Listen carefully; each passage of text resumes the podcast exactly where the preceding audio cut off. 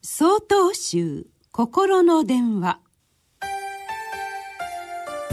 今週は「相手に届く言葉」と題して静岡県報徳院沢木宝生さんのお話です。中学校の教師をしている友人からこんな話を聞きました。友人は学校に馴染めない転校生の A 君の相談によく乗っていたそうです。ある日 A 君は思い詰めた顔をしていました。何かあったの？と私の友人は尋ねました。すると A 君は同じクラスの子にバカにされているからあいつらに仕返しをするんだと言いました。実は以前から数人の男子にバカにされておりずっと我慢していたのです。しかしついに自分の兄弟やその仲間の力を借りバカにした生徒たちに仕返しをしようと考えていました。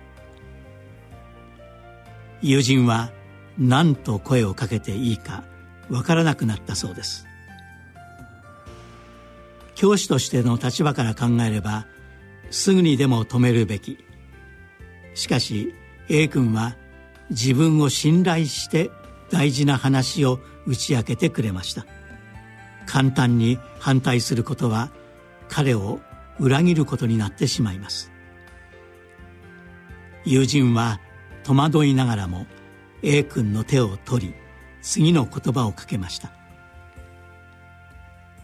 打ち明けてくれてありがとう。ずっと我慢していたんだね。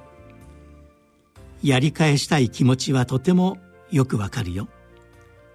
暴力は良くない。もし暴力でやり返したらかえって君が傷つく。君の悲しみは僕の悲しみなんだよ。A 君はこの言葉を聞き復讐を思いとどまりました。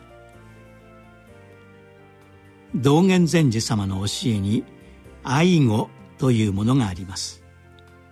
愛語とは愛情のある言葉。温かい思いやりの気持ちで発せられる言葉です。友人は教師という立場からではなく A 君の苦しみを自分の苦しみとして感じ自分の思いを口にしました。そんな愛語だったからこそ A 君の心に響き A 君は思いとどまったのです。愛語は特別な時にだけ使う言葉ではありません。友人がそうであったように「大丈夫？